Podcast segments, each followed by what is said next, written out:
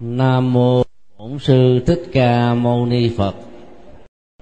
Kính bạch chư tôn đức, ban trị sự tỉnh hội phật giáo, tỉnh quảng nam, đà nẵng. Kính thưa chư tôn đức, lãnh đạo ban hoàng pháp trung ương. Kính thưa toàn thể quý thiền hữu tri thức. Đề tài chúng tôi kính ờ, gửi đến toàn thể quý vị là hoàng pháp viên cư sĩ, như là trọng tâm của chương trình đào tạo cư sĩ ngắn hạn, với tư cách là những nhà hoàng pháp trong à, thời kỳ hội nhập và toàn cầu hóa. Ý tưởng về à, tầm văn trọng và vai trò hoàng pháp của người cư sĩ đã được à, kinh điển Phật giáo đề cập khá lâu nhưng tại Việt Nam ta đó, việc người cư sĩ tham gia giảng dạy Phật học mới bắt đầu với tất cả những ờ, nỗ lực hết sức là hạn chế. Phần lớn ờ, các nhà cư sĩ tham gia công tác này đó, hoặc là có nguồn gốc bồ đề, hoặc là các giáo sư của các trường đại học cái khái niệm ờ, cư sĩ có gốc bồ đề chỉ cho một người cư sĩ tại gia, mà quá khứ của họ đó đã từng là một tu sĩ Phật giáo. Do vì nhân duyên, do vì hạnh nguyện, do vì ờ, những điều kiện ờ, tác động của xã hội, mà một số vị đó đã không giữ hình thức là người tu trở thành người tại gia. Những cái kiến thức Phật pháp, những kinh nghiệm tu học ở trong à, đời sống của tu sĩ vẫn còn. Cho nên sau khi à, lập nghiệp, tâm nguyện đó đó vẫn tiếp tục soi sáng. Với tư cách là một nhà hoàng pháp, cư sĩ. Hòa thượng thích huệ hưng, vốn là, phó viện trưởng trường cao cấp Phật học Việt Nam nay là Học viện Phật giáo Việt Nam tại thành phố Hồ Chí Minh thường sử dụng một khái niệm để chỉ cho những con có gốc rễ bồ đề như thế là hai mái tóc, một tâm hồn. Gọi là hai mái tóc là thực ra thì người tu đó được mô tả là phương đỉnh, viên bào, đầu tròn, áo vuông. Tóc đứa có là tóc đã được cạo trọc còn áo là đỉnh đạt trang nghiêm với hình thức là một tăng tướng. Khái niệm này để chỉ cho một người đã rời khỏi đời sống tu sĩ nhưng tâm nguyện và các hoạt động dấn thân đó vẫn còn canh cánh bên lòng về những giá trị Phật pháp và muốn chia sẻ cho xã hội quần chúng nói chung. Thì với um, cư sĩ với hình thức có gốc rễ từ hạt giống bồ đề như vậy đó tương đối là khá nhiều. Các nước phật giáo nam tông như là thái lan lào và campuchia các nhà hoàng pháp viên cư sĩ có gốc rễ tu sĩ có thể chiếm 90% còn tại nước ta trước năm 75 giáo hội Phật giáo Việt Nam thống nhất đó, có rất nhiều cư sĩ tài. Và các vị cư sĩ tài ba lỗi lạc này đó đã đóng góp về phương diện giáo dục văn hóa và các hoạt động xã hội nói chung. Nhờ đó, cái tầm ảnh hưởng và lan rộng của đạo phật đó, trong các ngõ ngách ngành nghề đó, được xã hội thừa nhận và biết đến. Giáo hội Phật giáo Việt Nam được thành lập vào năm 1981 đó, thì ban giáo dục đã bị giới hạn theo pháp lệnh của tôn giáo, lúc đó là nghị định của chính phủ là ban giáo dục tăng ni. Tức là tăng ngữ được giới hạn là đối tượng tu sĩ phật giáo, bao gồm các sa di sa di ni, thức somanani tỳ kheo ni và tỳ kheo. Còn người cư sĩ tại gia không có điều kiện được liệt vào đối tượng được giảng dạy trong các trường Phật học. Và đây chính là một tổn thất rất lớn đối với Phật giáo Việt Nam trong thời càng hiện đại giáo hội phật giáo việt nam thống nhất ngoài à, hệ thống trường đại học dạng hạnh nơi đào tạo, các vị nhân sĩ trí thức ở nhiều lĩnh vực khác nhau, mà đã một thời, nó được xem như là cái trường đại học nổi tiếng của miền nam. Và ở một số khuynh hướng nào đó, nó có thể được xem là một trường có tên tuổi của khu vực. Thì còn có hệ thống trường trung học bồ đề. Các con nghe phật tử được đào tạo tại các trường như thế thì ngoài kiến thức chuyên môn các ngành nghề mà mình theo đuổi, còn có được kiến thức Phật pháp. Và do vậy, làm công việc hoàng pháp viên đối với họ không phải là điều quá khó. Hiện tại đó thì giáo hội chúng ta chưa có được cái um, cái cơ cấu tổ chức tương tự do những giới hạn lịch sử và những khó khăn khách quan. Trong ba năm vừa qua lúc đó với tư cách là phó tổng thư ký của học viện chúng tôi đã vận động chư tôn đức hội đồng điều hành của học viện Phật giáo Việt Nam tại thành phố Hồ Chí Minh cho phép các cư sĩ Phật tử được tham dự lớp cử nhân Phật học. Cái việc cho phép á, là luôn luôn rộng mở từ phía Phật giáo. Nhưng cái giới hạn của pháp lệnh tôn giáo và các quy định về luật giáo dục không cho phép các trường Phật học của chúng ta từ cấp thấp nhất là sơ cấp cho đến cấp vừa là trung cấp, cho đến cấp trung chuyển là cao đẳng, cho đến cấp cao nhất là đại học. Chỉ đào tạo cho tăng ni mà thôi. Và từ năm 2005 đến giờ chúng ta đã có khoảng 50 cư sĩ tham dự lớp cử nhân Phật học. Mặc dầu pháp lệnh lúc đó chưa cho phép, đó cũng là một cái à, nỗ lực rất đáng trân trọng của hội đồng điều hành học viện. Và bắt đầu từ niên khóa 2009 này, số lượng người cư sĩ sẽ được tham dự lớp cử nhân Phật học sẽ nhiều hơn. Đó là một dấu hiệu rất là đáng mừng khi người cư sĩ được đào tạo chánh quy. Trong các trường lớp Phật học, thì việc nắm vững giáo nghĩa Phật pháp từ phương diện học thuyết cho đến hành trì và phương diện ứng dụng trong xã hội là điều cũng giống như tất cả các tăng ni đã làm. Và điều đó nó mở ra một cơ hội rất lớn và rất quý để chúng ta có thể chia sẻ nguồn giáo pháp cao siêu mà Đức Phật đã dày công cống hiến cho nhân loại 26 thế kỷ về trước. Trong khóa học ngày hôm nay, có bốn thành phần.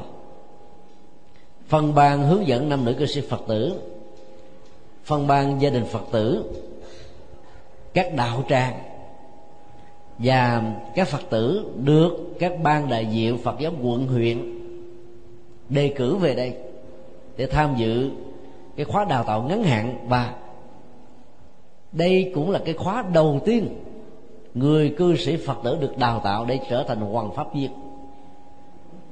Ý tưởng này đã được à, ban hoàng pháp trung ương thảo luận và chúng tôi là người đề xuất.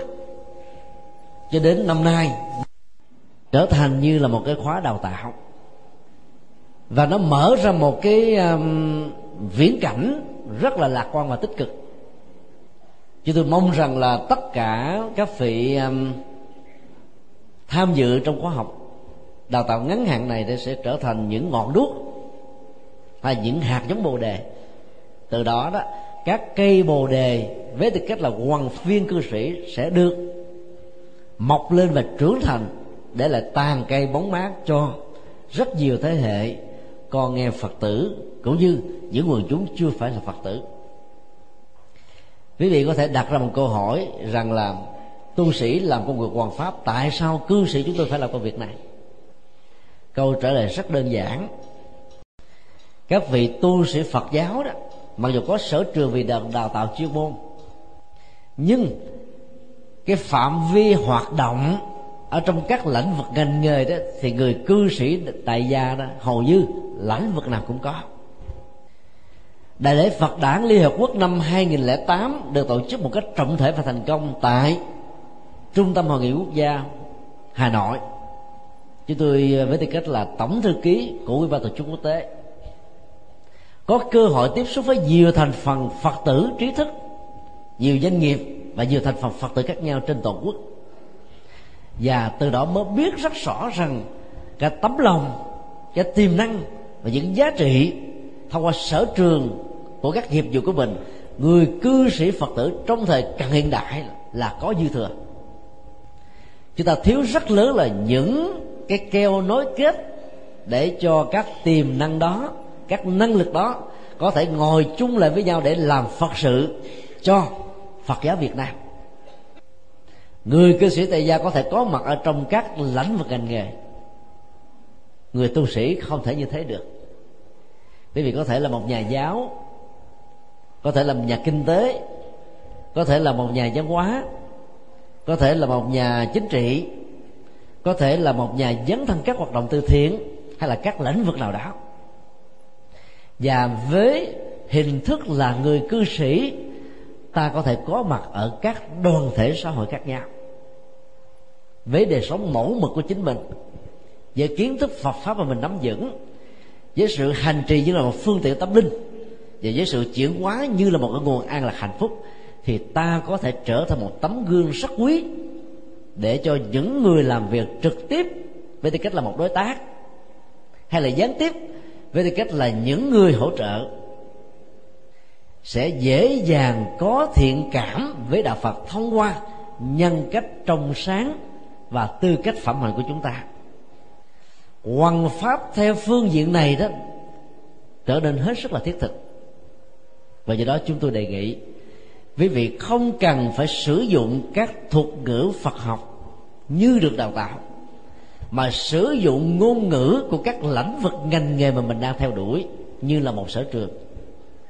Để người tiếp nhận không cần và cũng không có cái cảm tưởng rằng là mình đang bị truyền pháp, mình đang bị hướng dẫn vào trong đạo mà cái sự ngấm ngầm tiếp nhận nó một cách hết sức là sâu sắc. Khi nhận diện ra được rồi, thì chính những người tiếp nhận đã trở thành phật tử bằng cái thực tế của sự hành trì. Thì lúc đó chúng ta không cần phải hướng dẫn nữa thì họ cũng tự động bằng nhiều hình thức khác nhau tìm kiếm để trở thành một phật tử chính thức. Trở về với cái thời đại quá khứ người phật tử đó, có một số danh xưng được sử dụng khác nhau.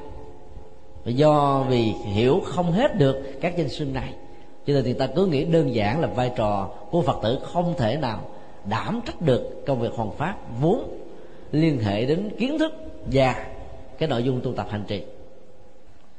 Hai khái niệm sử dụng để mô tả thông thường đó là người tại gia, người cư sĩ người tỷ gia là một cái khái niệm mà nền văn hóa ấn độ sử dụng để mô tả.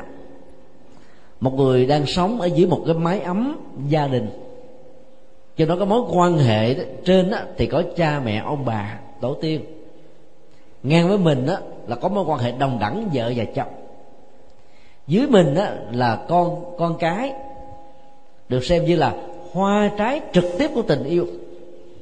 Và dưới nữa đó là cháu chích và do đó, cái máy ấm gia đình này nó ràng buộc về phương diện xã hội, ràng buộc về mối quan hệ giữa con người với con người, như là một khế ước để cái tính trách nhiệm và sự cam kết của chúng ta trong việc bảo hộ và mang lại hạnh phúc cho tất cả các thành viên trong gia đình là điều không thể. Cho nên à, khái niệm người tại gia đó để chỉ cho người đang sống với hạnh phúc gia đình có vợ và chồng như là những người bạn đường. Và do vậy sẽ là một sự sai lầm nếu ta nghĩ rằng nhà chùa là nơi không được bàn đến chuyện thương yêu. Nhà chùa là nơi không được tổ chức các lễ cưới để nối kết hai trái tim yêu đương cho cùng một mục đích hạnh phúc trên cuộc đời. Khái niệm người tại gia đã bao hàm những thứ này và dân học phật giáo là một cái loại dân học tôn giáo duy nhất trong lịch sử nhân loại. Có số lượng những bài giảng và những đoạn giảng liên hệ đến tình yêu, hôn nhân, hạnh phúc gia đình của người tại gia. Và do vậy đó, việc tổ chức lễ cưới tại chùa là một điều như là một sự chúc phúc, như là một sự nhắc nhở, như là một sự bảo hộ của tam bảo do đó, là người cư sĩ tại gia, quý vị nên mạnh dạng khích lệ con em của mình, tổ chức lễ cưới tại chùa. Còn tổ chức đãi đó, quý vị có thể đãi ở um, nhà hàng, ở khách sạn, hay là ở một cái nơi nào thích hợp. Khái niệm thứ hai uh, chỉ cho um, người tại gia là khái niệm cư sĩ. Có nhiều người hiểu lầm là khái niệm này nó phát xuất từ nho giáo. Ở trong đạo phật đã có tiếng bali, tiếng sanskrit cũng có. Để chỉ cho một cái nhân cách của một con người chuẩn mực đang đi trên con đường hạnh phúc, nương tựa vào bao ngôi tâm linh, văn giữ năm điều đạo đức, và sống một cách rất là an lạc, hạnh phúc với những hoạt động dấn thân liên hệ đến cái quyền lệ và phúc lệ của con người, thì được gọi là người cư sĩ một số dân bản kinh điển còn gọi là người cư sĩ áo trắng. Ở trong chữ hán nó gọi là bạch y cư sĩ. Truyền thống văn hóa sử dụng cái sắc phục màu trắng cho người tại gia đó, nó mang một biểu tượng vì màu trắng là trong sạch. Chỉ cần một vết bẩn nhỏ đó, ta có thể nhận diện ra nó một cách rất là dễ dàng. Chứ nếu như là một chiếc áo màu hoài sắc như thế này, có bẩn cỡ gì đi nữa quý vị cũng khó nhận ra lắm không ạ? à?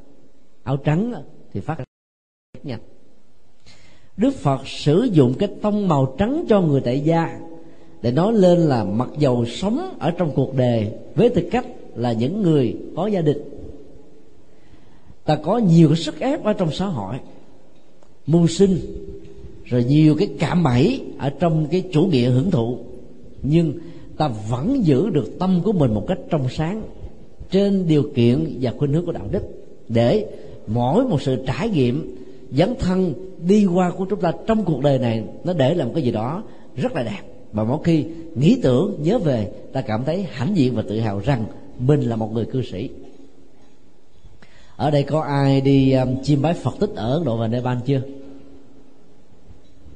Chưa có à không thấy ai giơ tay hết. Nếu đến ấn độ và nepal đặc biệt là tham quan những nẻo đường mà cuộc đời của đức phật đã đi qua. Thì quý vị sẽ thấy là hình hàng nghìn, hàng trăm nghìn các cư sĩ phật tử mặc áo trắng giữ đúng truyền thống hai mươi mấy thế kỷ trước đức phật đã dạy. Họ đến từ các nước phật giáo nam tông như là tích lan, miến điện, thái lan, lào, campuchia. Còn các nước phật giáo bắc tông đó thì chịu ảnh hưởng của nền văn hóa bản địa. Đi đến đâu đó là sự thay đổi hòa nhập đó, nó đã hòa quyện vào như là một cái phần không thể phân ly. Còn truyền thống Phật giáo Nam Tông vẫn giữ y quyền do đó họ mặc cái chiếc áo màu trắng theo cái cách quán y ngày xưa mà Đức Phật đã quy định. Hai cái điểm khác để chỉ cho um, người tại gia đó là um, u bà tắc, u bà di.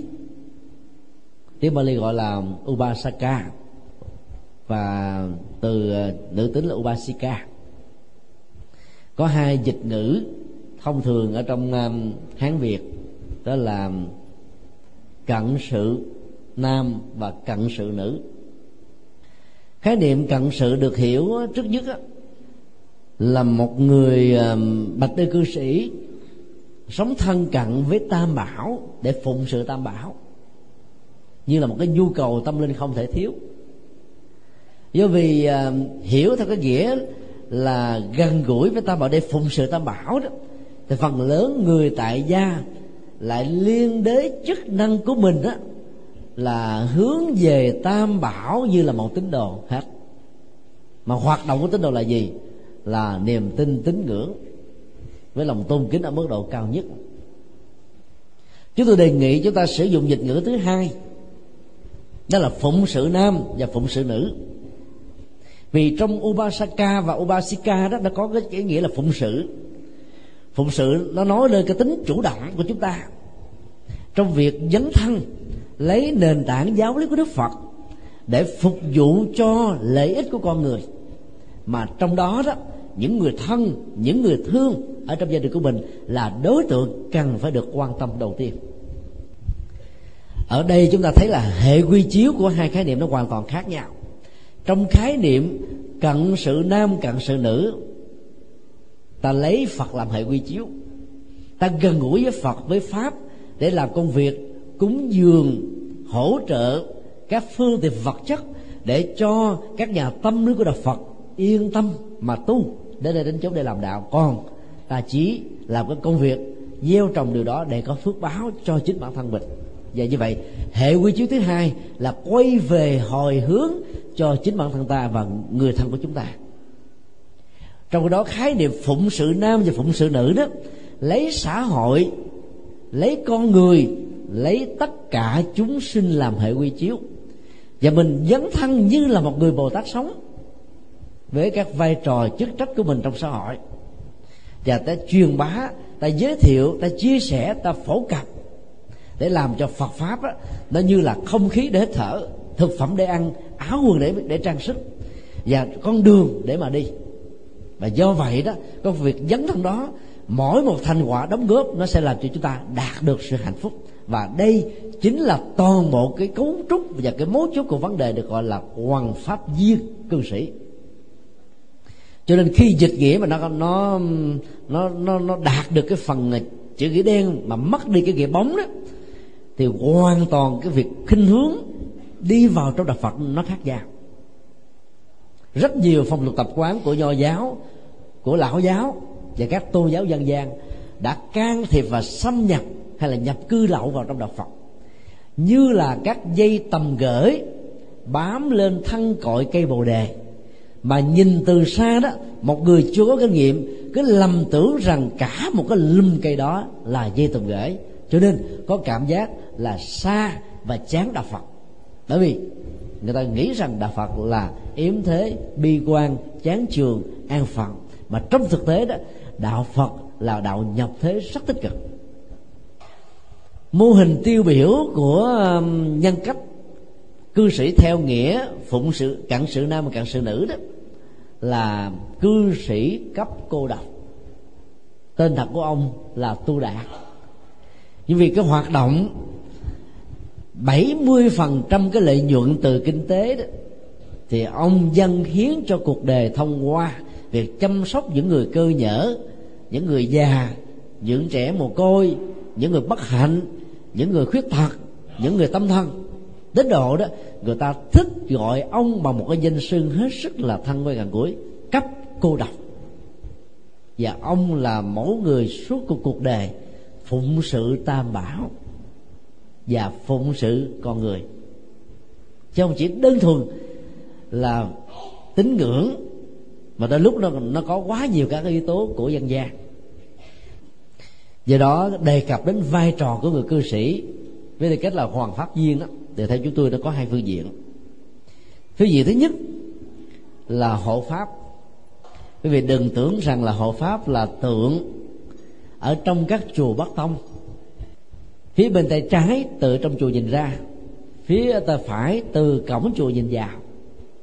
Và đối lại với tượng đó là tượng tiêu diện đại sĩ, tượng trưng cho một hình thức hộ pháp với hình thức là pháp luật và sự trừng trị những cái ác, những cái xấu, những điều bất thiện để đảm bảo được cái công bằng xã hội và sự an lạc hạnh phúc ở mức độ cao nhất còn hộ pháp là bảo hộ về đạo đức, bảo hộ về các giá trị, các quyền lệ, và để cho nó được lan tỏa dưới hình thức là một sự giáo dục và khuyến tấn. Tất cả những người cư sĩ tại gia trước nhất phải là một nhà hộ pháp. Pháp đây được hiểu là chân lý. Pháp được hiểu là đạo đức. Hiểu được là niềm an vui hạnh phúc pháp được hiểu là những nhu cầu đời sống tâm linh. Mà tất cả ai quý trọng cái giá trị nhân phẩm của con người không thể nào đẩy nó ra ngoài cái đời sống của chúng ta được. Như vậy hộ pháp là ta bảo vệ chân lý bảo vệ đạo đức của đức phật để cho xã hội được bình an được hạnh phúc thế giới được hòa bình thịnh trị. Nhưng mà cái nghĩa hộ pháp ở trong quá khứ nó, nó được hiểu một cách đơn giản là quy ngưỡng cúng dường thôi như chúng tôi đã phân tích. Rất nhiều người phật tử dành dụng cắt xén cái phần chi tiêu của mình, mặc dầu đồng lương rất là khiêm tốn và ít ỏi, để hỗ trợ cho các chùa trong việc xây dựng các ngôi tam bảo hoành tráng trang nghiêm, có để tu học cho quần chúng. Có các phật tử thì phát tâm cúng dường hỗ trợ, đào tạo tăng tài, để các mầm non của phật giáo sẽ trở thành là những rường cột ở trong tương lai. Có người đó phụng sự tam bảo dưới hình thức đó là làm công quả ở trong các chùa, vân vân, và nhiều hình thức khác nữa. Và làm như thế, ta tưởng là đã trọn vẹn cái vai trò của người cư sĩ rồi. Thực ra, ta mới làm một phần rất nhỏ. Hộ pháp trong ý nghĩa lớn nhất của nó là bảo vệ chân lý. Muốn bảo vệ chân lý thì trước nhất ta phải hiểu chân lý là cái gì. Giống như nếu chúng tôi nói rằng chúng tôi bảo hộ cái hoa hồng này và các lẵng hoa hồng được cấm rất đẹp của quý phật tử và những nhà hành giả đang có mặt tại chùa linh ứng này, thì cái công việc đầu tiên là ghi một cái bảng đừng nên hái hoa, đừng nên phá hoa. Và thứ hai, để đảm bảo an toàn hơn, thì phải nhờ một người đó đứng làm vệ sĩ bảo hộ chẳng hạn. Bởi vì có nhiều người không đọc được chữ hoặc cũng không thấy tầm quan trọng của lời yêu cầu. Cho nên họ vẫn có cái thói quen thấy gì đẹp quá mang về nhà như là một cái lọc. Cho nên bảo hộ phải được thể hiện bằng các hành động rất là cụ thể. Và ta phải nắm bắt được cái đối tượng bảo hộ là cái gì. Cho nên hộ pháp theo ý nghĩa này là bảo vệ chân lý rất nhiều người phật tử ngộ nhận rằng là chân lý, tức là giáo pháp của đức phật, không bao giờ bị mất đi. Giải pháp đó cao siêu huyền diệu, không cần ai bảo hộ, nó vẫn tồn tại với thời gian. Nói như thế là lý tưởng hóa. Nói như thế là duy tâm hóa. Nói như thế là duy ý chí, duy lý. Và nếu ta trở về với lịch sử của đạo phật, ngay cái nôi mà nó được xuất phát là ấn độ và nepal thì đạo phật bây giờ chưa được ba phần trăm dân số của nước này. Và đến các phật tích, đức phật đã trải qua. Nên đức phật đản sinh lâm từ đi. Nên đức phật tu khổ hạnh, núi tượng đạo. Nên đức phật thành tựu đạo quả vô thượng bồ đề bồ đề đạo tràng. Nên đức phật chuyển pháp luân, sa nát. Nên đức phật đã dừng 24 mùa an cư kiết hạ là tịnh sát khi viết. Để đức phật đã có mười mấy năm hoàng pháp và độ người nữ, thiết lập giáo đoàn ni đầu tiên trong tôn giáo của thế giới, tỳ xá ly. Nên đức phật đã thuyết giảng cho rất nhiều vị vua chúa là vương xá. Và nếu đức phật đã giảng hàng trăm bài kinh đại thừa núi linh thú, thì ta chỉ còn thấy ở đây là các phế tích. Bởi vì hồi giáo đã phá vào thế kỷ thứ 12 các công trình kiến trúc văn hóa nghệ thuật cao cấp nhất của đạo Phật đã không còn là cái gì nữa hết. Kinh điển phật giáo đã bị đốt sạch sành xanh.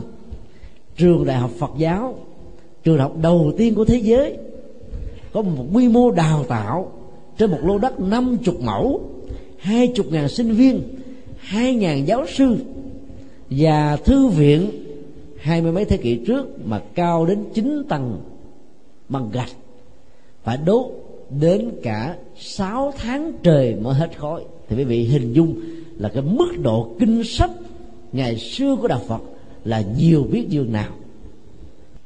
Do gì cái cuộc càn quét của hồi giáo đó, tăng ni bị bức tử, chùa chiền bị đập phá, kinh sách bị thiêu đốt, các công trình kiến trúc bị phá hoại và do vậy đạo Phật đã dẫn tới chỗ suy phong mà từ thế kỷ thứ 12 trở lại đây. Mặc dầu có rất nhiều nỗ lực mà không thể nào cuộc dậy được, cái tinh thần vàng son như là viếng sáng Á Châu, một thời vang bóng của đạo Phật tại nước này.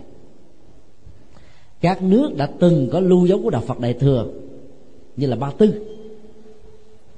Bây giờ là Iran, Iraq, trở thành là hồi giáo. Malaysia Indonesia, afghanistan, pakistan, kashmir. Đây là thiên đường của đạo phật, của thời quá khứ, bây giờ trở thành là các thánh địa của hồi giáo.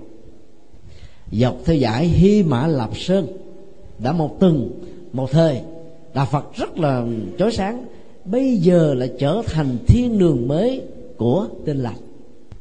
Ai dám đảm bảo một cách duy lý rằng đạo phật không cần bảo vệ mà vẫn tồn tại. Cái quy luật vô thường đức phật đã nói, không bao giờ loại trừ bất cứ cái gì.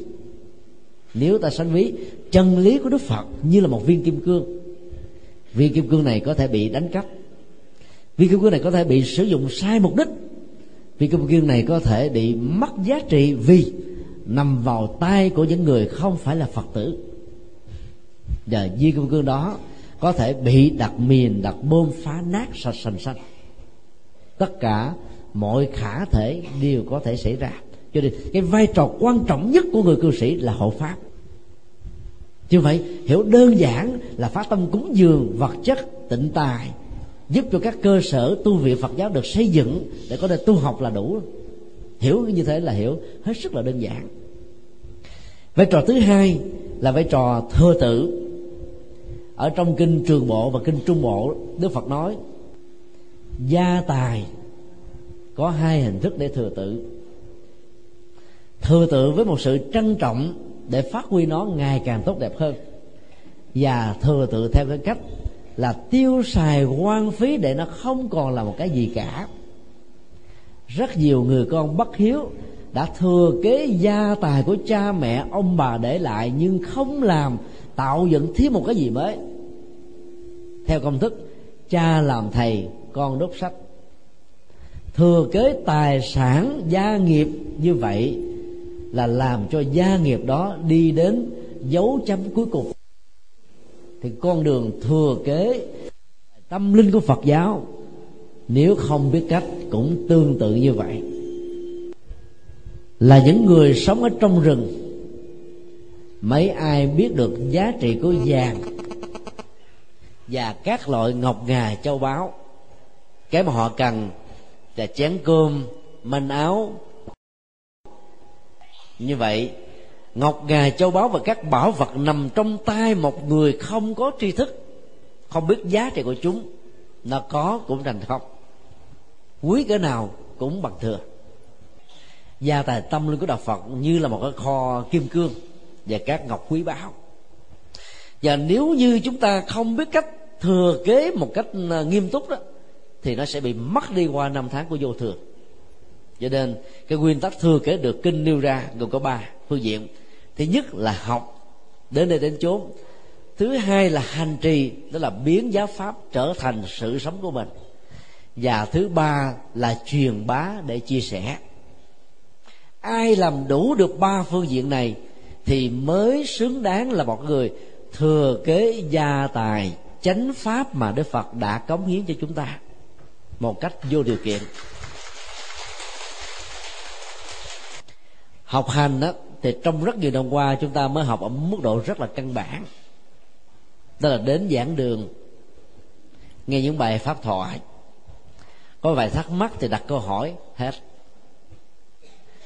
trong khoảng hai chục năm trở lại đây đó thì à, Phật giáo Việt Nam đã có những nỗ lực mở ra các lớp giáo lý đào tạo đó, đó từ thấp đến cao từ đơn giản đến chuyên sâu theo một cái hệ thống để người phật tử có thể nắm bắt được hết tất cả những cái tầng cấp tâm linh và việc ứng dụng nó có thể có hiệu quả để cho họ trở thành các hoàng pháp viên một cách có chuyên sâu trên thực tế đó, thì không mấy các tỉnh thành trong số 55 tỉnh thành trên 64 tỉnh trên toàn quốc có được cơ hội học giáo lý. Chúng tôi đã đi thuyết giảng khoảng gần à, ba chục tỉnh ở tại Việt Nam và cũng đã thuyết giảng gần hai chục bang ở Hoa Kỳ và tất cả các bang ở Úc cho các cộng đồng Phật tử Việt Nam với các ngôi chùa mà hệ giáo phái và giáo hội là đa dạng và phong phú khác nhau. Chúng tôi đúc kết được một điều hết sức là đáng buồn. Đó là cái số lượng các ngôi chùa có thuyết giảng cho phật tử đó chưa chiếm được 5% trên toàn quốc và toàn thế giới. Cho đến thời điểm hiện nay, vào những ngày sám hối, vào những ngày lễ dân hóa của đạo phật, vào những ngày kỷ niệm phật và bồ tát cũng không có mấy chùa giảng dạy phật học cho người tại gia. Và hầu như là phần lớn người tại gia không có cơ hội để tiếp xúc được phật pháp một cách nghiêm túc. Cho nên, kết quả là họ chỉ tiếp xúc được tín ngưỡng. Mà cái lớp vỏ này đó, chúng tôi thường tạm sánh ví nó giống như là cái lớp kẹo sô cô la nó có thể là một sự hướng dẫn cho những người mới bắt đầu phát tâm đi vào đạo nhưng nó sẽ trở thành một cái gì đó trở ngại vô cùng nếu người đó muốn nâng cao con đường tâm của mình để đi sâu vào cốt lõi kim cương của phật giáo.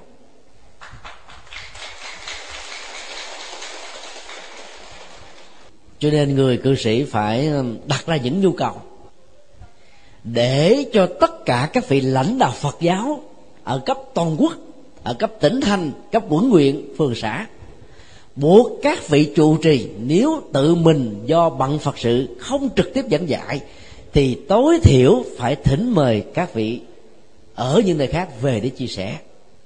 Cái nỗ lực của phân ban hướng dẫn cư sĩ phật tử và phân ban gia đình phật tử trong nhiều năm qua là có giảng dạy giáo lý phổ thông cho các đoàn sinh. Nhưng số lượng đó, đó là quá ít so với nhu cầu thực tế chỉ có các tỉnh miền trung hoạt động của gia đình phật tử được xem là mạnh. Trong đó cả sài gòn với nhiều quận huyện như vậy chưa bằng được một huyện của quảng nam hay là các tỉnh miền trung khác. Có được số lượng sinh hoạt gia đình phật tử.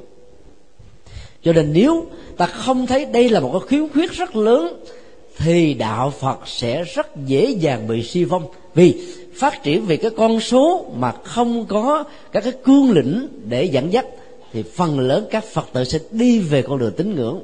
Mà hiện nay, phật giáo tại miền bắc là nạn nhân của chủ nghĩa tín ngưỡng do ảnh hưởng của phong tục tập quán dân gian và của do giáo.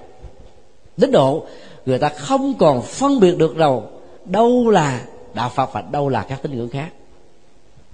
Ví dụ hầu như là 90% các phật tử vẫn còn thờ thần tài ở trong nhà. Thờ quan công, mẹ sanh, mẹ độ cổ thi quyền nữ, ông táo và tất cả các vị thần thánh khác. Đây là điều mà đức phật rất nhọc công, giải phóng cái ách nô lệ của con người với các thần linh và thượng đế.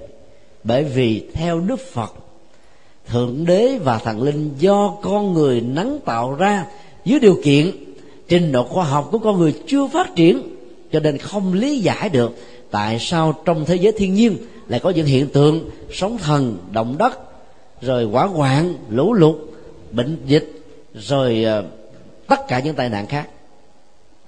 Cho nên đức phật đã dạy chúng ta tin vào nhân quả. Vũ trụ này vận hành theo nhân quả. Thế giới kinh tế, tài chính, tự do hiện nay đang bị khủng hoảng cũng vận hành theo nhân quả, giáo dục, y khoa, tất cả thiên biến dạng hóa của mọi lĩnh vực trong cuộc đời này. Không có lĩnh vực nào là vận hành ngoài quy luật của nhân quả.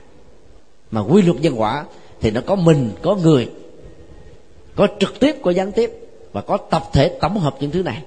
Cho nên, thay vì sợ để thờ các thần linh, thì đạo phật dạy chúng ta tin tưởng vào chính mình để phát huy tuệ giác ở mức độ cao nhất. Mà muốn có được niềm tin như thế, thì cái gì sẽ chúng ta?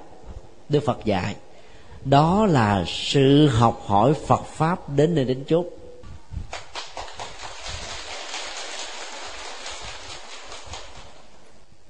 huế, đà nẵng, quảng nam được xem là ba tỉnh mạnh của miền trung mỗi một tỉnh thành như vậy giảng đường thuyết giảng cho phật tử vào ngày chủ nhật á, chưa đến đầu ngón tay. Khi làm phó ban hoàng pháp của thành hội phật giáo thành phố hồ chí minh chúng tôi đã vận động thêm được à, mười mấy giảng đường mới. Trong số đó có các giảng đường của các chùa đi. Và thỉnh mời các vị ni sư và sư cô tham gia giảng dạy các cái lớp giáo lý ở tại thành phố Hồ Chí Minh là khoảng à, 300 lớn và nhỏ. Còn giảng đường đó là khoảng 70 như vậy ta có được khoảng 370 giảng đường, dạy giáo lý và thuyết giảng Phật pháp. Nhưng nếu ta so với số lượng của chùa 1.650 mấy ngôi tự viện lớn vừa nhà nhỏ, thì con số này quá là khiêm tốn. Vì vậy đến các nhà thờ của tinh lành của thi chúa giáo vào những ngày chủ nhật. Hễ là nhà thờ thì phải có thuyết giảng. Các tôn giáo này nhất thần có một đấng sáng thế tạo dựng trên nền tảng của mê tín. Ấy thế mà tín đồ của họ đã được đào tạo và hầu như không có một tín đồ nào mà không biết đến giáo lý. Họ đào tạo vững như thế. Cho nên hiện tượng bỏ đạo hầu như không đáng kể. Và người ta đã đi nhà thờ từ nhỏ như là một thói quen. Mặc dù đến nhà thờ, không biết mình học được cái gì.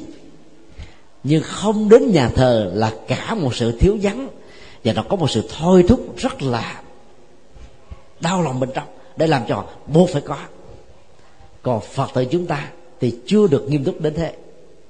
Có rất nhiều phật tử còn hiểu sai rằng đạo phật là đạo tự do, là đạo dân chủ, cho nên không cần hướng dẫn, khuyến khích con em của mình trở thành một phật tử.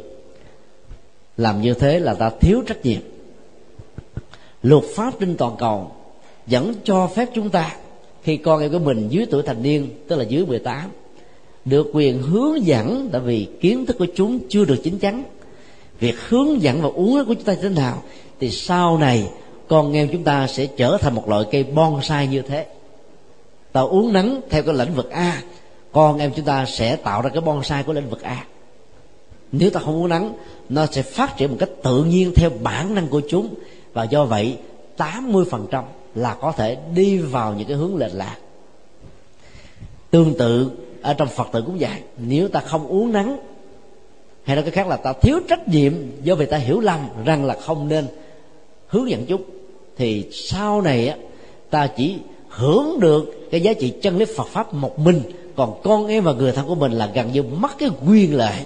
Và do vậy, chúng mất đi những hạnh phúc. Do đó phải học Phật pháp để chúng ta mới thấy được cái tầm quan trọng này. Cái điều thứ hai là phải hành trì. Đối với người tại gia đó, thì hành trì là một vấn đề hết sức là tế nhị. Có rất nhiều người nhập cản nguyên si chương trình tu học của nhà chùa hay là của tu sĩ Phật giáo về nhà của mình. Nhập cản nguyên si cái ngôi chùa về cái bàn thờ trang nghiêm ở trong nhà của mình. Nhập cản nguyên si cái chương trình tu học của giáo hội về cái gốc tâm linh ở nơi mà mình đang sống. Cái đó có cái hay, nhưng nó cũng có những cái dở. Hay là ở chỗ ta trở thành như là một nhà tâm linh. Ta trở thành một con người hạnh phúc. Thì cái dở đó, nó sẽ dẫn đến rất nhiều biến cố trong gia đình. Nếu các vị hành giả đó là những người nữ, là quý bà, là quý cô, mà mình tu một ngày là bốn năm thời như vậy đó, thì các ông chồng sẽ ghen với đức phật. Các ông chồng sẽ không còn có thiện cảm với đức phật nữa. Vì kể từ khi vợ tôi, con gái tôi đến với ngài hầu như là vợ tôi không còn xem tôi ra kg nào hết rồi.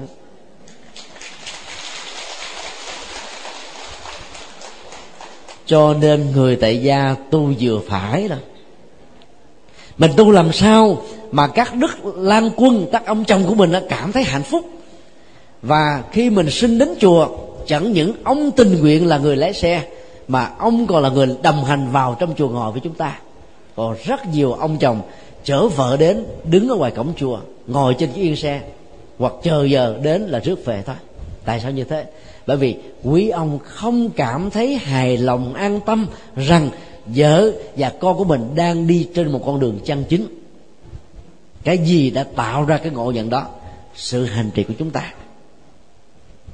Có nhiều ông chồng đi làm đến 10 giờ khuya, về nhà còn làm thêm một, hai tiếng 12 giờ mới ngủ mà 4 giờ khuya quý bà gõ mỏ tóc tóc tóc nam mô thủ lăng nghiêm bồ tát. Trời ơi ông nghe vậy ông phải thức rồi không? Mà nói rất không được là phải chửi chửi không được phải dẹp bằng thờ.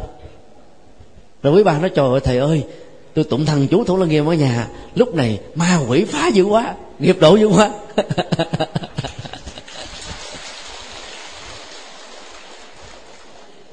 Tụng kinh mà gõ mỏ đó, lý do nó có là như thế này. Ta tụng tập thể. Người giọng cao, kẻ giọng thấp. Người tụng nhanh, kẻ tụng chậm. Cho nên nó phải giữ nhịp trường canh, giống như là một cái hòa điệu nhịp khúc ấy. Nó tạo cái âm hưởng du dương trầm bổng. Mình nghe, mình cảm thấy là nó thư lắng, nghe cảm thấy nó nhẹ nhàng. Ở nhà tụng con mình gõ mỏ làm chi? Rồi có nhiều người thỉnh cái chuông đó là cỡ một một mét đường kính. Gõ bon nghe tiếng chuông phiền não nhẹ trí huệ lớn bồ đề sanh. Lìa địa ngục, thoát lửa hầm, cầu thành phật. Độ chúng sinh, án mani mani án mani mani tốt mồ hôi. Người làng sớm mà nghe mấy vị gọi chu như thế, phiền não sanh chứ không có phiền não nhẹ được. Nó đang ngủ mà. Chồng con nghe là phiền não thôi cái hành trì mới là quan trọng. Tụng niệm bái sám là một phương diện hành trì, nhưng nó không phải là con đường duy nhất. Cho nên người tại gia mỗi ngày chỉ cần tụng niệm một thề là đủ, không cần nhiều hơn. Nó giữ chúng ta tiếp xúc với đức phật với tư thế là ngồi trong cái hoa sen, ngồi dạng hoa sen. Cái đó được gọi là âm dương giao. Hai cái mắt cá chúng ta tiếp xúc với nhau, cái vận hành của khí, của sức khỏe, của nội tạng về phương diện y học đó, nó tác động một cách trực tiếp để hỗ trợ chúng ta được nhiếp tâm. Nhưng cái này không phải lúc nào nó cũng có lợi cho sức khỏe. Đối với những người lớn tuổi bị những cái chứng bệnh thấp khớp, đau nhức, mà ngồi như thế là bút sụi luôn. Cho nên khi tụng kinh, quý vị không cần phải ngồi xếp bằng. Quý vị có thể ngồi trên cái ghế không cần phải ngồi xếp bằng đâu. Ngồi trên ghế để cái quyển sách trong tư thế thoải mái bởi vì tụng kinh giả minh phật chi lý tức là hiểu được chân lý đức phật dạy là cái gì áp dụng trong đời sống. Còn việc mà mình ngồi tụng kinh á thì lúc đó, đó tâm mình nó lắng dịu nhất cho nên á ta rất dễ dàng hiểu được nội dung của kinh một cách sâu sắc nhất. Còn nếu ta đọc như một quyển sách á có thể ta nằm có thể ta ngồi có thể những người đàn ông quật quần sờ lõn ở trần cho nên mình tiếp nhận nó không được trang nghiêm. Cho đó ta phải tụng là vậy. Tụng á, nó có cái phước là giúp tâm có cái phước là tôn kính tam bảo có cái phước là hiểu kinh được nhanh hơn. Nhưng nó cũng có một cái dở là dễ dàng dẫn ta đến cái thế giới của tín ngưỡng. Và ta cứ nghĩ đông đo tính điếm trả bài với đức phật là ta được phước báo và công đức.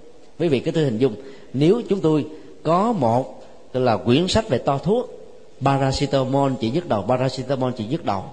Chẳng hạn. Rồi đến cái thuốc trị gan, trị phẻo, trị phổi phổi, rồi trị mụn gì đó. Vì cứ đọc liên tục cứ đọc như thế thôi mà mình không hành gì hết trơn. Thì như vậy ta trở thành cái máy lập mà để trở thành máy lập đó mình làm thế nó tổn hôi, tổn sức, tổn khí. Ta mua cái máy, có con chip về tốt hơn. Các cái máy đó là gì? Máy cassette nè, các đĩa cd nè internet nè. Nó đủ hết rồi. Cho nên trọng tâm của việc đọc kinh như là một sự hành trì là hiểu được kinh phật là cái gì. Và rồi đó chúng tôi đề nghị quý vị đừng nên có cái cao giọng là tụng những bản kinh quá cao siêu như là đại bát nhã đại bát niết bàn pháp hoa à, hay là hoa nghiêm. Đọc những bản kinh đại thừa này nếu không có hướng dẫn thì ta sẽ không hiểu gì hết nếu không có một trình độ đại học có căn bản về phương pháp luận thì đôi lúc có thể phản tác dụng rơi vào một sự chấp không. Nếu học á, nó cũng phải có trình tự. Ở tuổi nào thì ta học hình học mặt phẳng ở tuổi nào thì ta học hình học không gian ở tuổi nào thì ta học ma trận của toán học. Chỉ vào cái lớp cấp 1, cấp 2, cấp 3 mà học về ma trận của toán học anh anh không gian anh đời chiều thì có nước là điên thôi. Hoặc là không hiểu gì hết. Kinh điển cũng như vậy. Ta phải có trình tự đi từ thứ lớp. Do vậy, ta không nên tụng quá những bản kinh dành cho các vị bồ tát, trong khi ta là những người mới phát tâm. Cũng không nên tụng dụng bản kinh nó thuộc về chữ hán. Vì đọc như thế, không hiểu được nghĩa lý là cái gì, lấy đâu mà hành trì ta có được cái phước báo trong thời cạn hiện đại. Hàng trăm bản kinh đã được dịch ra tiếng việt. Rất tiếc là phần lớn các ngôi chùa đó nhiệt tình cho nên ấn tống các cái nghi thức tụng niệm cho thầy tu để người tại gia cùng tu học. Cho nên tu một thời gian cả tâm của người tại gia cũng giống như là người xuất gia, đang làm ăn kinh tế thịnh vượng phát triển, bỏ hết, không muốn làm nữa. Thì buông xả. Vì cái liều tâm linh cái đô tâm linh của người xuất gia rất là cao. Và khi hành trì những cái đô tâm linh như thế đó, thì họ phải rũ bỏ trần tục, rũ bỏ hưởng thụ, rũ bỏ chấp trước, rũ bỏ tài sản, rũ bỏ mọi thứ giữ lại tâm linh, đạo đức để trở thành một con người minh triết và cao thượng. Còn người tại gia đâu cần phải như thế. Người tại gia là gì? Có phước báo, có hạnh phúc, có giàu sang, có phú quý. Và không bị đấm nhiễm ở trong cái phước báo mà mình có được này để chia sẻ với thiên hạ, với cuộc đời. Còn nếu ai không thỏa mãn được hạnh phúc của người tại gia, thì lúc đó ta hãy phát tâm trở thành người xuất gia. Còn hình thức là người tại gia mà tâm xuất gia thì nó dẫn đến tình trạng là người bạn đời còn lại của chúng ta sẽ bị thiệt thòi. Và hạnh phúc gia đình theo đó mà bị trao đảo rất lớn. Cho nên phải hành trì bằng cách, thí dụ trước đây ta chấp trước nhiều lắm, ai nói một câu mà anh thu được thu đủ lại. Ta chửi mình tiếng là mình chửi lại liền. Kể từ khi làm đệ tử phật, tâm mình lắng dịu, nhẹ nhàng, thư thái, hiểu được nhân quả. Và mình thông cảm được tại sao người kia phát biểu một cách vô duyên như vậy. Tại sao người đó nói một cách lớn tiếng như thế kia? Và do vậy, thay vì phản ứng, ăn miếng trả miếng, thì ta lẳng lặng làm thinh hít thở nhẹ nhàng. Và quán niệm như thế này, dòng cảm xúc khổ đau này không phải là tôi tôi không bị lệ thuộc vào dòng cảm xúc khổ đau này. Ý niệm quá, nhận thức phân biệt và tâm tư khổ đau này không phải là tôi tôi không có lý do gì để bám nó vào trong lòng nuôi dưỡng nó từ ngày này qua tháng nọ. Như là một sự hiềm mặn như là một sự nói cáo, như là một sự bực tức, như là một sự bất mãn, như là một sự thất vọng. Và do đó, tôi phải có cái nhu cầu chăm sóc hạnh phúc cho chính tôi. Đây chính là sự hành trì của người cư sĩ. Ta chuyển hóa. Chồng hay vợ, anh em, con cái và người thân của chúng ta quan sát, để ý, để tướng rằng kể từ khi ông đó, bà đó đến chùa, bây giờ đã trở thành một con người rất là mới. Ví dụ, trước đây có người đã từng làm tổng giám đốc các hãng kẹo. Tức là kéo ông ra, kêu kiết. hoặc là cái người tiền thân á, là than quảng ninh tức là than thở nhiều. Kể từ khi trở thành đệ tử phật rộng lượng chia sẻ giúp đỡ những gì cần làm là không tiếc tiền để làm. Nhất là làm việc nghĩa việc nhân đạo việc nhân văn việc giá trị. Mọi khổ đau những khó khăn trở ngại gian truân thử thách đến với ta ta xem nó nhẹ nhàng, không có gì là phải bận lòng. Khổ đau nó cỡ lớn như núi, ta xem như là một hạt cát. Nó to như biển, ta xem như là một giọt nước. Nó liên tục như ta xem nó không là một cái gì. Thì vậy là khổ đau biến mất hết. Còn có nhiều người cường điệu quá, nâng cao cái cảm xúc của mình. Nếu có được người a vua đồng tình, dỗ về, nâng đỡ thì cái dòng cảm xúc đó nó sẽ lấy cái cớ để tự hành hạ chính mình nhiều hơn và nghĩ rằng là mình là nạn nhân, là khổ đau, là bất hạnh nhất trên cuộc đời này. Nhiều người chịu không nổi, phải tự vận mà chết và trở thành là thân tàn ma dại trong các phương tiện hưởng thụ, vân vân. Còn là người phật tử có hành trì, ta thấy đó, cái khổ đau, những bế tắc nếu có, nó là tiến trình tự nhiên của nhân quả ta phải quan hệ chấp nhận để rút kinh nghiệm không bị rơi vào đó trong một điều kiện tương tự trong tương lai.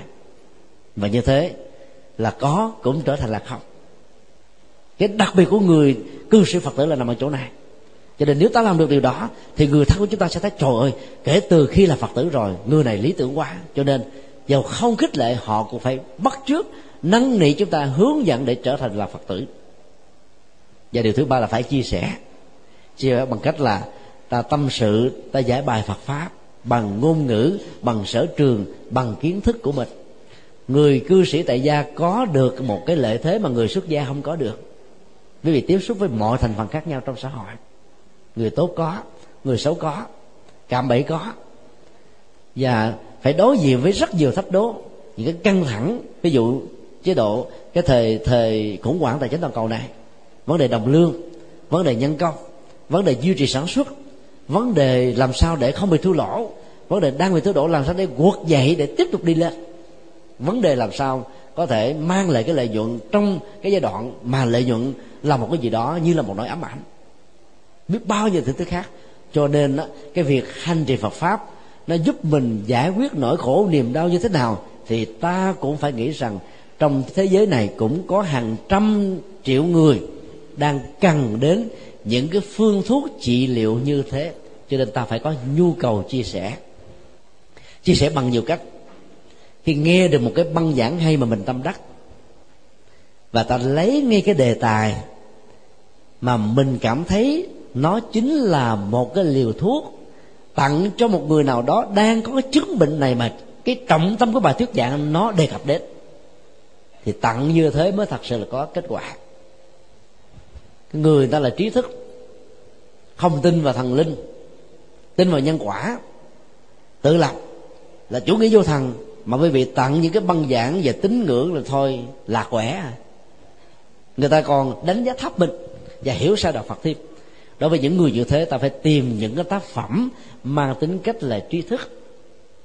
Cái ngôn ngữ, cái cách vận dụng để chia sẻ nó phải hết sức là logic và khoa học để ta mới thuyết phục được một người đang bị cái chứng bệnh đánh mất cái trách nhiệm gia đình của mình.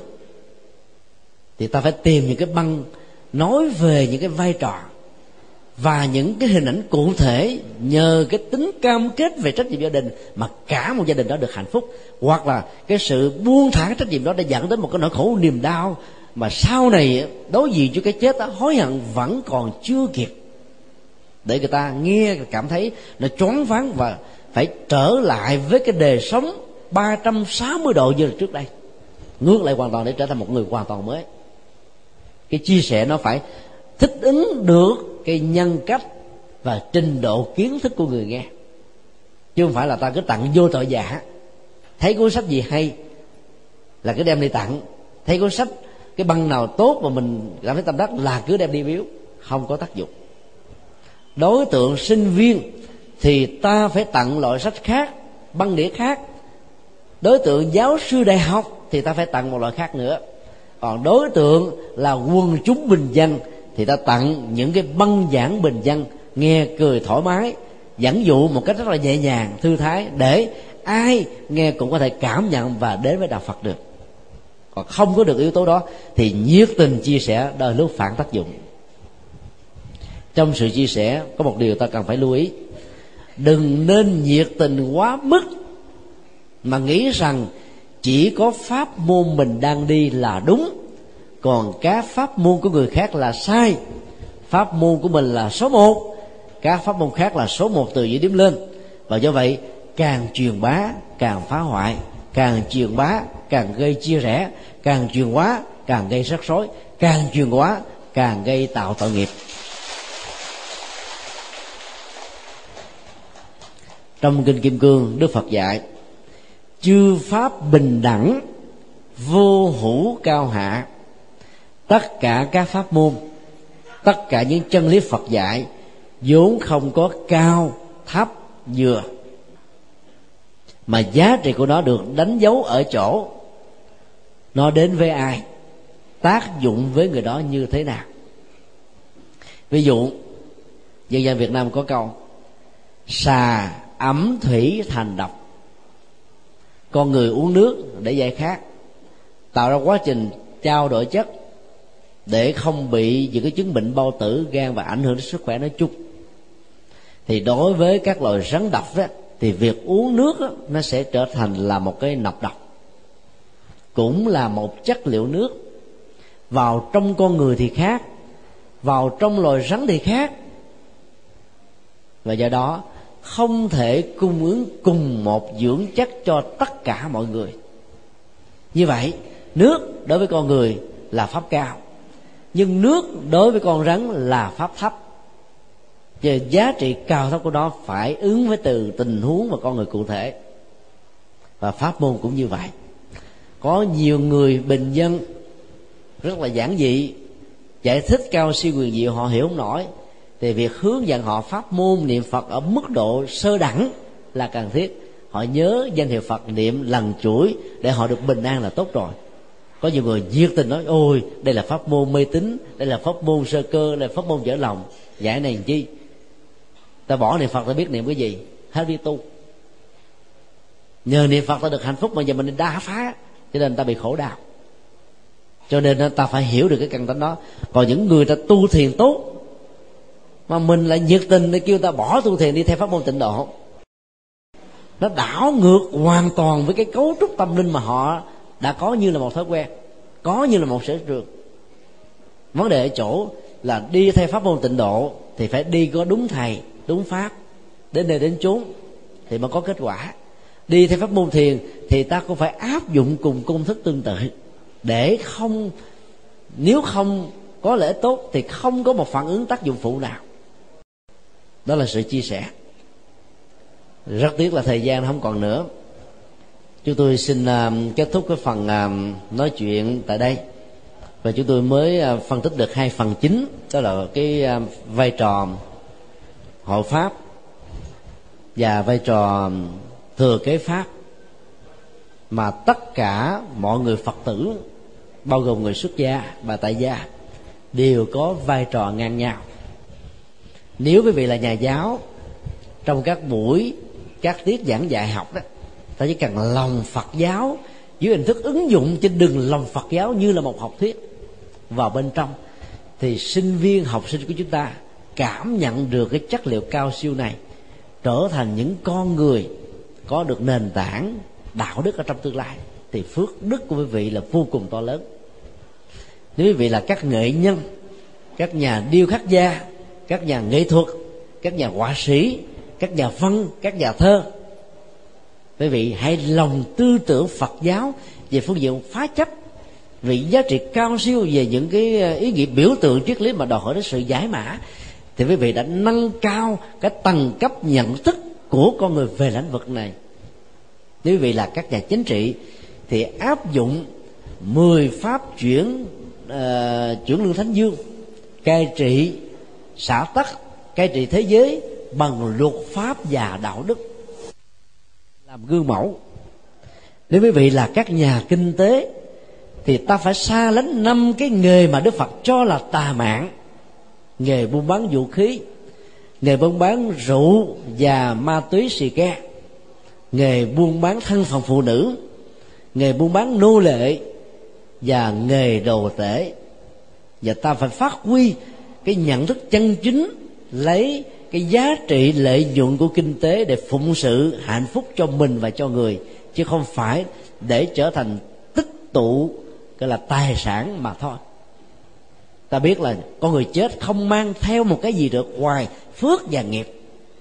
Ta chuyển tất cả những giá trị tài sản thông qua phước, ta có thể mang đi đời đời kiếp kiếp như một tài khoản công đức. Ta để nó dưới hình thức các tài khoản cụ thể đó, nó có thể bị mất đi. Đầu tư vào thị trường chứng khoán, giờ trước có thể tỷ phú, giờ sau có thể là mặt riệp đầu tư vào cái dạng tiền hay là vàng thì nó có thể bị cái lạm phát và lên xuống như là thủy triều. Cho nên ngoài những cái đầu tư về kinh tế, ta cũng phải đầu tư về công đức. Nói tóm lại là vai trò của người cư sĩ là cực kỳ to lớn và quan trọng trước nhất là hãy phát nguyện, trở thành nhà hoàng pháp viên cho những người thân ruột. Nếu chồng vợ mình chưa là phật tử, thì bằng một cách khéo léo nào đó ta dẫn dụ. Dẫn dụ không được, thì ta nhờ một nhà cư sĩ trí thức khác tới để nói chuyện để thuyết phục. Hoặc ta nhờ một nhà sư có uy tín và có kinh nghiệm trong vấn đề thuyết giảng để có thể hướng dẫn, tháo gỡ đối với những tình huống gọi là không có niềm tin hoặc là bị khủng hoảng niềm tin do thấy những hiện tượng bề bối, chỗ này, chỗ đỏ hoặc là bị ảnh hưởng trong nền tảng văn hóa dân học, vân vân, mà không có niềm tin với tam bảo nói chung. Phải phát nguyện như thế để độ những người thân của mình. Sau đó ta phát nguyện chia sẻ cho những người dân nước lã một cách có nghệ thuật, bằng cái kiến thức, bằng cái sở trường, bằng sự tiêu hóa phật pháp trong đời sống của chúng ta chứ không phải bằng kiến thức thông thường. Kính chúc tất cả quý hành giả cư sĩ phật tử được an lành trong chánh pháp và hành thông trong cuộc đời.